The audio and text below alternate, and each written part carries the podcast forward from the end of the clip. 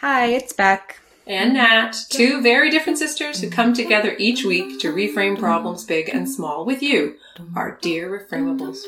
And why do we call you such a term of endearment? Because we are all in the process of reframing and being reframed. This week we are doing a new series, Reframing in Seven Minutes, it's called, Nat.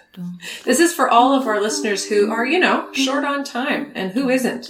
Time can be a real constraint. Mm-hmm. So we want to be able mm-hmm. to mm-hmm. do some of our reframing practice, but like on the quick. What we're going to do is just do a check in on our monthly, our October challenge. Exactly. Because reframing doesn't have to be actually like attacking a problem and then now fixing it. That would actually kind of be the opposite of what we say reframing is. It's supposed to be about points of connection and then working through to the other side of something, but that may take some time. And we only have seven minutes back, so we're, we're barely going to begin. Okay. But first, we have some love to show. Yes, absolutely. And that love is for a friend of ours who we've made in this podcasting world. Her name is Pam Uzzell. Her podcast is called Art Heals All Wounds, and we'll be playing her trailer at the end of this episode just to give you a taste of what she's all about. Each week, she interviews an artist and talks about their work, because she believes that as creative thinkers, artists present us with some of the most compelling visions of ways that our world could work better for everyone. And that's a vision that Reframeables can get behind. So check her out.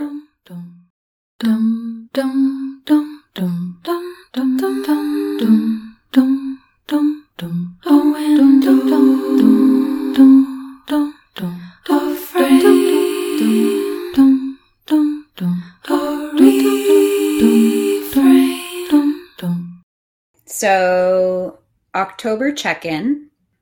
I have my hand up. You would only know that if you watch the YouTube version of this.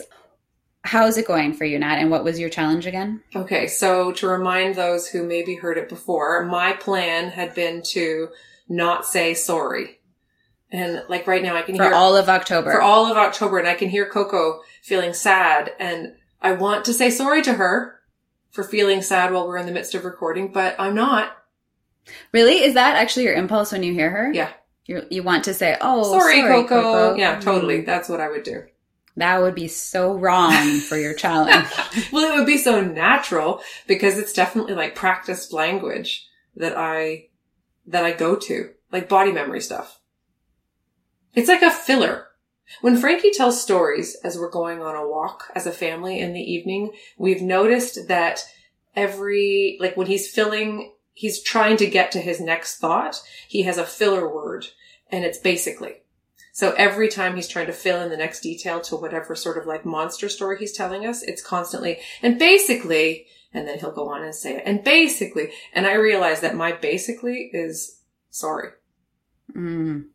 And I know some people will be like, oh, that's just very Canadian. No, this is different than that. Well, it might be, but it, even if it is very Canadian, maybe it's worth examining. right, exactly. Because we have a troubled Canadian psyche. Yeah, there's lots of trouble here. Oh my gosh, we have lots to work on. I'm calling you troubled now. I am troubled. well, I definitely am troubled enough by the sorry, by the inclination to saying sorry, that I decided for October that I was going to really work to interrupt that. And I'm four days in, and I would say that I am on a good path forward here. I think that my stories have been limited. And have you been thoughtfully remembering that you're doing this, or it's just deep in you now that you just like how are you remembering? I want to say that I'm thoughtfully remembering, but I actually, I just think I've had a good few days. and this conversation is helping me to remind myself going forward that I need to be really cognizant of it, which is a, you know, not to over comment on the, the word, but I do think that that is part of the reframing practice for me is talking to you, to a friend, to mom, whatever it is, to sort of remind myself of what I need to stay aware of or what I'm working through. And that's what's helping me right now. Hmm. How about you? I was sorry, that was just making me think of I listened to this some CEO of some fancy corporation and he was saying that all through his whole university career he had sticky notes reminding him what his goals were. He just put them everywhere. Okay. to keep him focused on his goal. Like they were very large goals of, you know, owning this by whatever age. Right, okay. But it was all about the sticky notes and the reminders. Hmm. I remember when Clifford and I moved into our condo back when we had it. The person who was living there also had many sticky notes, like plastered all the way throughout the like the home, and it was like, "I am beautiful, I am worth it," and you know what? Obviously, she really had set like a serious kind of self care intention with those sticky notes, and maybe they were working for her. So I don't know, like. But they were there for well, they were they were selling the condo, and those sticky notes were present for everybody. Yes. That's hilarious. that no one thought to take them down. That because aren't you supposed to make a neutral Space. Yeah, that no one like someone could be like, this could be mine, Yep. Nope. There. and you're you're having to work past the sticky notes. But yes, kudos to her. I walked into her meditation gallery. Oh my gosh. Talk about voyeurism. Okay, mine was no complaining. This is so hard. And I can admit that I haven't even been that conscious of this. I mean, I sort of remembered I'm doing this challenge, but I need I need a lot more sticky notes. Hmm. So, number 1, more sticky notes or or we need daily check-ins. Yeah. That's something we could consider. But I'm not doing well because this morning Simon came I was sitting in here reading this great article on Sandra Cisneros, the poet, I love her. And I was like deeply absorbed. It was an interview, and I was really into her thoughts and sh- how she thinks about everything. It was so interesting. And then Simon's like, "Can you drive me downtown?" What? I know. Okay, that's like a big ask. It was shocking. and and I freaked out kind of. I kind of jumped up and what? Where do you need to go? Why now? We have no gas. I'm about to do something. I have to go put a bra on. I'm not even like all of these things. And he's like, Whoa, okay, you're not, you can't. And then I said, No, of course I can drive you somewhere, not downtown. But it was very, it was very complainy or something. Complaint adjacent anyway. Okay, I'm not hearing complaining. I am potential. I can let you go with complaint adjacent, but I think your response felt very fair because that is honestly quite a big ask at the last minute. But okay, that's good that you were able to regroup, both of you. Yeah. Although I just want to, I, I think I'm, I think maybe the no complaining really the root of what I want is to exist a little more calmly. Oh, okay. Uh, I- honestly, it gets boring saying that because I feel like I'm always trying to say that. I want to be calmer. Like it's never going to happen. No, don't say that. I mean, like the fact that you are channeling that, like if you're sort of like, that's what you want, then it will. I mean, the fact that you regrouped is a really big deal. Like if you actually did get in the car, if the bra got on. I, I, I don't know if I don't know if I put a bra on. I think I walked no, I think I walked straight to the car and I just sat there grumpy and I was like, Are you coming? And then I said, Now we're gonna lose our parking spot. And I and I even thought to myself, I'm not gonna say that that one out loud. I'm not gonna say the thing about the parking spot. I'm gonna bite my tongue there. And then I said it. Oh no, okay. Okay. So, you know what? That was complaining. I that was that was when oh, that was the full on complaint.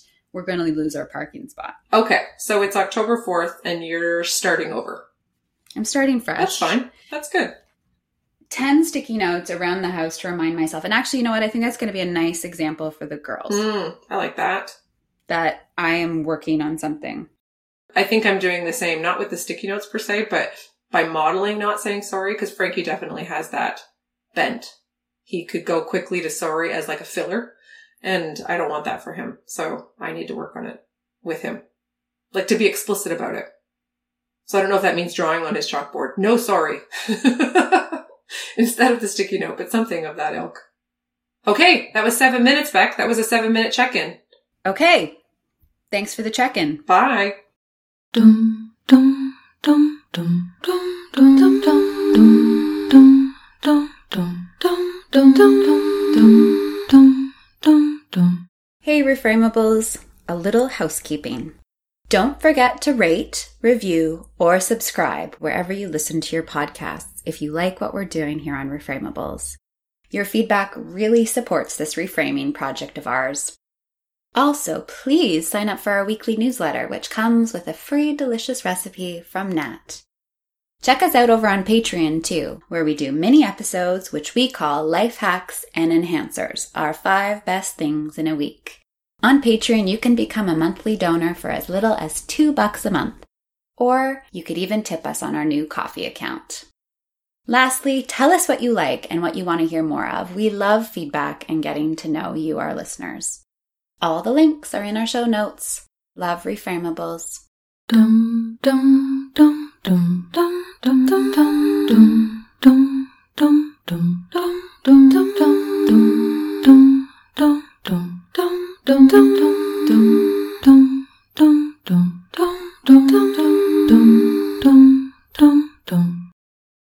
you want to change the world?